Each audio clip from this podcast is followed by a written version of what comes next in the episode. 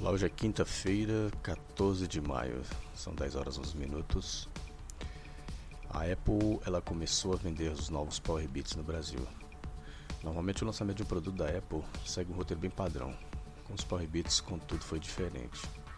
Eles foram vistos em prateleiras de lojas parceiras da Apple e homologados pela Anatel, antes mesmo do seu anúncio oficial que aconteceu em meados de março. Agora, cerca de dois meses depois, eles já estão à venda no Brasil.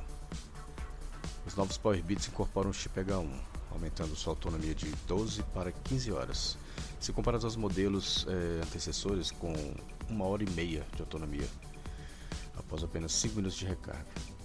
Além de adicionar suporte ao comando e a, e a e ao recurso de compartilhamento de áudio do iOS e iPadOS.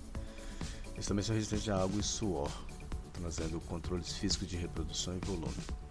O visual dele, contudo, é muito parecido ao da geração anterior. Tem um fio conectado um lado ao outro, de um lado ao outro. Ele está disponível em três cores: preta, branca e vermelha. Eles vão custar em média R$ 1.300 aqui no Brasil, 150 reais a menos que os Power Beats 3 wireless, os quais eles estão sendo substituídos. Para os fãs do, de games tem novidades aí. Assassin's Creed Valhalla vai trazer uma opção de criar uma colônia na Inglaterra.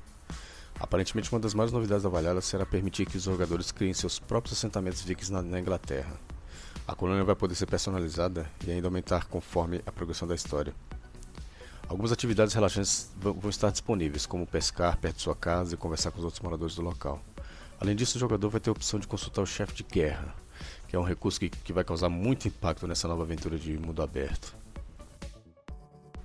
A Motorola prometeu que o Edge Plus vai receber o Android 12, ela possui um histórico não muito positivo quando o assunto é fornecer update para seus aparelhos, algum tempo sem, sem, após realizar o lançamento.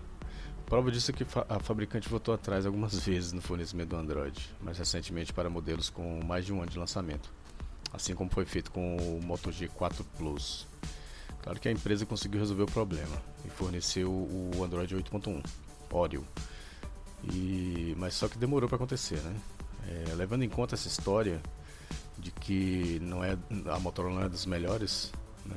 a fabricante está tentando se redimir na, nessa geração nova agora e ela está prometendo fornecer até o Android 12, pelo menos para os celulares de topo de linha, como o Edge Plus.